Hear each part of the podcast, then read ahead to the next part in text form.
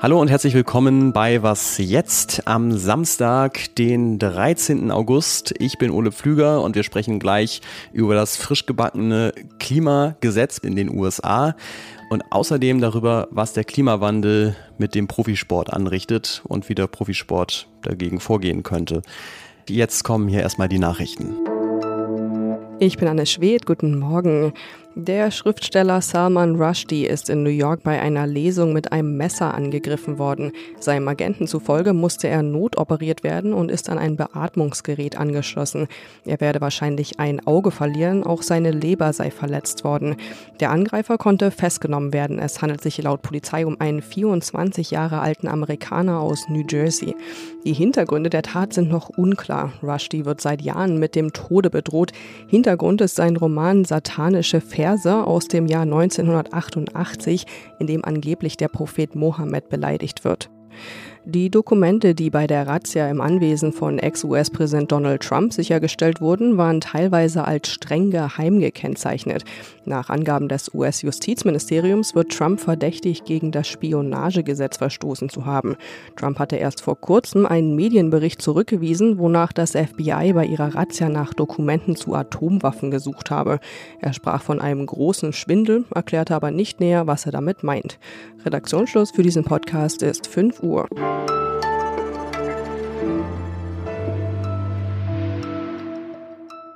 Der Kongress in den U S A hat in dieser Woche das größte Klimapaket in der Geschichte des Landes verabschiedet.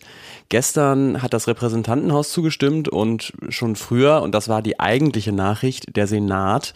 Denn da hat Präsident Joe Biden wegen Abweichlern in seiner eigenen Partei lange um die Mehrheit kämpfen müssen. dreihundertsiebzig Milliarden Dollar gibt es jetzt für den Klimaschutz, für Wärmepumpen, Gebäudesanierung, erneuerbare Energien und so weiter. Das Ganze ist aber Teil eines noch etwas weitergehenden sogenannten Inflationsbekämpfungsgesetzes. Darüber möchte ich jetzt sprechen mit Heike Buchter, die als Wirtschaftsjournalistin in New York arbeitet und mir gerade auf meinem Bildschirm gegenüber sitzt. Hallo Heike. Hallo Ole. Ja, wie gesagt, Joe Biden hat wirklich sehr um diese Senatsmehrheit für sein Gesetz kämpfen müssen. Das hat sich über Monate hingezogen. Ist es denn jetzt der große Durchbruch für ihn und die Klimapolitik der U S A? Naja, man kann sagen, äh, der Berg kreiste und gebar eine Maus, weil wenn wir zurückgucken, was anfänglich von Biden und seinen Verbündeten geplant war, dann sollte das ein ganz großes Paket, der ganz große Wurf werden, dreieinhalb Billionen sollten das werden. Das Ganze nannte sich der Build Back Better Act und aus dem ist jetzt ein sehr geschrumpfter Inflation Reduction Act geworden. Äh, da sieht man auch schon, dass sich die Prioritäten sehr verändert haben. Äh, es geht jetzt darum, eben auch die Inflation zu bekämpfen. Ich würde das jetzt persönlich nicht so als den ganz großen ähm, grünen Wendepunkt einschätzen. Okay, also es ist eigentlich äh, wie in vielen anderen Ländern mit Klimapaketen auch, es ist zu wenig und es kommt zu spät, nur dass es hier vielleicht noch ein bisschen später gekommen ist. Heißt das denn, dass sich so gar nichts tut in den U S A beim Klimaschutz? Nein, das heißt es nicht. Ähm, ich denke, wenn man sich mit dem Klimaschutz in den U S A befasst, dann äh, sollte man aufhören, immer nach Washington zu schauen. Ähm, in Washington passiert schon sehr äh, lange eigentlich nur noch wenig. Und deswegen hat sich sehr viel verlagert auf die einzelnen Bundesstaaten. Und da sind einige Bundesstaaten, wie zum Beispiel die Küstenstaaten, ähm, hier New York speziell, aber auch auf der anderen Seite natürlich Kalifornien. Das sind immer so die Vorreiter. Da passiert sehr viel in Sachen grüner Politik, aber auch in anderen Bundesstaaten, wo man das jetzt nicht so erwarten würde. Texas äh, interessanterweise gehört zu den großen Windenergieerzeugern im Land. Und ähm, also solche auf tieferer Ebene aufgehängten klimapolitischen ähm, Erfolge, äh, auf die muss man sich jetzt, glaube ich, konzentrieren. Was bedeutet denn diese politische, gesetzgeberische Zersplitterung auf viele kleine Staaten, wirtschaftlich zum Beispiel für die U S A?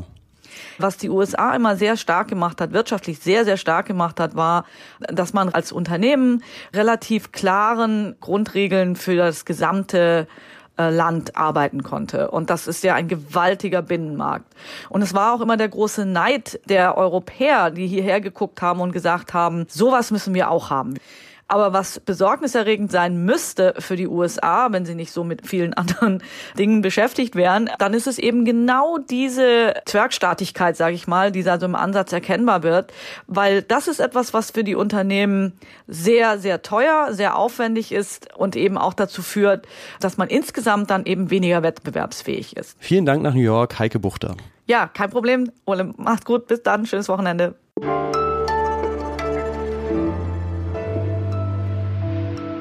Alles außer Putzen. Meine Empfehlung zum Wochenende ist heute mal ein Buch lesen. Ich weiß, es ist nicht der originellste Ratschlag, aber das Schöne daran ist, wie originell er eigentlich ist, hängt von der Originalität des Buches ab. Und da hätte ich jetzt was, vor allem wenn Sie skurrilen Humor mögen, für Sie. Ich lese gerade das Buch In Schwimmen zwei Vögel, irischer Surrealismus vom Autor Flann O'Brien. Und da besteht die Handlung grob gesagt darin, dass sich die Figuren eines Buches gegen ihren Autor auflehnen, weil der seine Geschichte nicht im Griff hat. Liest sich nicht ganz einfach, weil es größtenteils elaborierter Quatsch ist, aber ich mag das sehr. In einem anderen Buch von Flann O'Brien stellt er auch die Theorie auf, dass Menschen, die zu viel Fahrrad fahren, Atome mit diesem Fahrrad austauschen und die Fahrräder werden dann immer menschlicher und die Menschen immer fahrradiger. Da schreibt er zum Beispiel: Wenn man es zu weit gedeihen lässt, dann ist das der Anfang vom Ende. Dann kommen die Fahrräder und verlangen das Wahlrecht. Dann bekommen sie Sitze im Landtag und machen die Straßen noch schlechter, als sie ohnedies schon sind. Klingt ein bisschen nach A D A C-Broschüre, aber eigentlich ist das Buch wirklich eine große Liebeserklärung an Fahrräder. Wohlgemerkt, geschrieben im Jahr neunzehnhundertvierzig schon.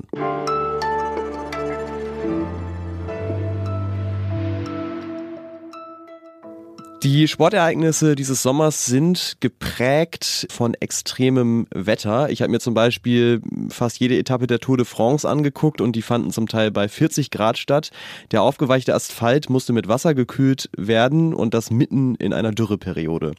In Deutschland sind in diesem Sommer bereits zwei Profifußballer in der Hitze zusammengebrochen und jetzt gerade Ende Juli wäre die Kanu-W M fast, man muss sagen, aus dem Wasser gefallen, nicht ins Wasser, weil der Lech zu wenig davon hatte. Der Profisport bekommt in diesen Wochen die Klimakrise besonders stark zu spüren, bin ich fast geneigt zu sagen. Aber es ist natürlich nur ein Vorgeschmack darauf, was in den nächsten Jahrzehnten auf einer anderthalb und mehr Grad heißeren Erde kommen wird. Und damit hat sich Zeit-Online-Autor und Sportjournalist Fabian Held beschäftigt, wie sich die Klimakrise auf den Sport auswirken wird. Hallo Fabian. Hi, grüß dich. Ja, eine der direktesten Folgen, wenn wir Menschen massenhaft fossile Energieträger verbrennen, ist ja mehr extreme Hitze. Und ich habe in deinem Text die erschreckende Zahl gelesen, dass in den U S A seit neunzehnhundertsechsundneunzig achtundsechzig Footballspieler an einem Hitzeschlag gestorben sind. Was macht Hitze mit dem Körper von Leistungssportlern? Es geht ja in erster Linie gar nicht mehr unbedingt um Leistungssportler, sondern die Gefahr ist vor allem da für Menschen im Amateursport, im Jugendsport, weil die nicht unbedingt daran gewöhnt sind, in der Hitze zu trainieren. Ein Tennisprofi, ein Radprofi, der kann extra Hitzetrainingslager machen. Und ähm, was den Körper so belastet, ist, dass er die Hitze regulieren muss. Und das machen wir meistens über den Torso. Und am Torso ist ja, das kennen wir vom Sport, meistens irgendwo ein Trikot. Das heißt, es wird, wenn jetzt so die siebenunddreißig Grad, also die, etwa die Körpertemperatur überschritten wird, wird es extrem schwer für den Körper, die Hitze zu kompensieren, sich selbst zu kühlen, damit das System nicht überhitzt, was dann am Ende ja ein Hitzschlag wäre. Welche Wege hat denn der Sport, sich anzupassen? Also man könnte jetzt ja sagen, okay, Radrennen im Juli muss ja vielleicht nicht unbedingt sein. Brauchen wir irgendwie eine Hitzepause im Sommer und die Tour de France dann im Mai? Das ist wahrscheinlich erstmal die Lösung, ja. Das äh, Problem ist, dass diese Lösung sehr komplex ist, denn wir haben uns an so eine Art T V-Fahrplan gewöhnt, dass eben gewisse Sportveranstaltungen in gewissen Zeiten stattfinden. Und die Sportveranstalter sind auch sehr bemüht, dass sich diese Großereignisse nicht überlappen, sondern sich das alles so ein bisschen übers mhm. Jahr zusammenpustet, damit auch möglichst viel Sport konsumiert wird. Und deswegen will die Sportindustrie nicht unbedingt eine Hitzepause haben im Sommer zum Beispiel. Aber es wird so, vermute ich, kommen, dass wir irgendwann Verschiebungen sehen werden, weil das Wetter eben einfach zu extrem wird. Aber das wäre natürlich am Ende doch nur rumdoktern an den Symptomen. Und in die Richtung will ich noch mal ein bisschen weitergehen, weil in diesem Winter findet ja die Fußball-W M in Katar statt. Das ist das Land mit dem höchsten C O zwei Ausstoß pro Kopf weltweit. Und ähm, auch noch ein Detail, der Fanclub der deutschen Nationalmannschaft fliegt für jedes Spiel aus Dubai ein. Das sind jetzt nur zwei Eckdaten, zeigt aber, der Profisport trägt absolut seinen Teil zur Klimakrise bei, unter der er jetzt leidet. Ist da irgendwie Besserung in Aussicht? Ich fürchte erstmal nicht. Da gibt es tatsächlich erschreckend wenig Studien zu. Also wir wissen gar nicht, wie die Profisportindustrie, welchen Anteil sie an der Gesamtklimaerwärmung trägt. Was ExpertInnen sagen ist, es ist jetzt nicht die schlimmste aller Industrien, aber es hat auf jeden Fall einen Impact, denn Sportler fliegen durch die Welt, ja teilweise in Privatfliegern, wenn man in die Tennisszene guckt. Formel eins muss man wahrscheinlich gar nicht anfangen. Mit. Muss man absolut nicht mit anfangen. Was die für Tonnen an Material durch die, durch die Welt fliegen, ist tatsächlich in Zeiten des Klimawandels wirklich eigentlich Wahnsinn. Und der zweite Aspekt ist eben die Klimaanpassung. Und da wird es tatsächlich irgendwie Veränderungen geben, die wir aber jetzt noch nicht sehen oder erst ganz langsam sehen, dass sich da die großen Sportverbände, die weltweiten Sportverbände sich da Gedanken drum machen. Vielen Dank dir, Fabian. Gerne. Und äh, danke auch an Sie fürs Zuhören. Das war's mit dieser morgendlichen Samstagsausgabe von Was jetzt? Wie immer am Samstag haben wir nachher aber auch noch eine Spezialfolge für Sie bereit und da berichten Menschen aus der Ukraine, wie wir es schon vor ein paar Monaten mal gemacht haben, von ihrem Schicksal im Krieg. Sie erreichen uns per Mail unter wasjetzt at zeit punkt de. Ich bin Ole Pflüger. Tschüss und bis zum nächsten Mal.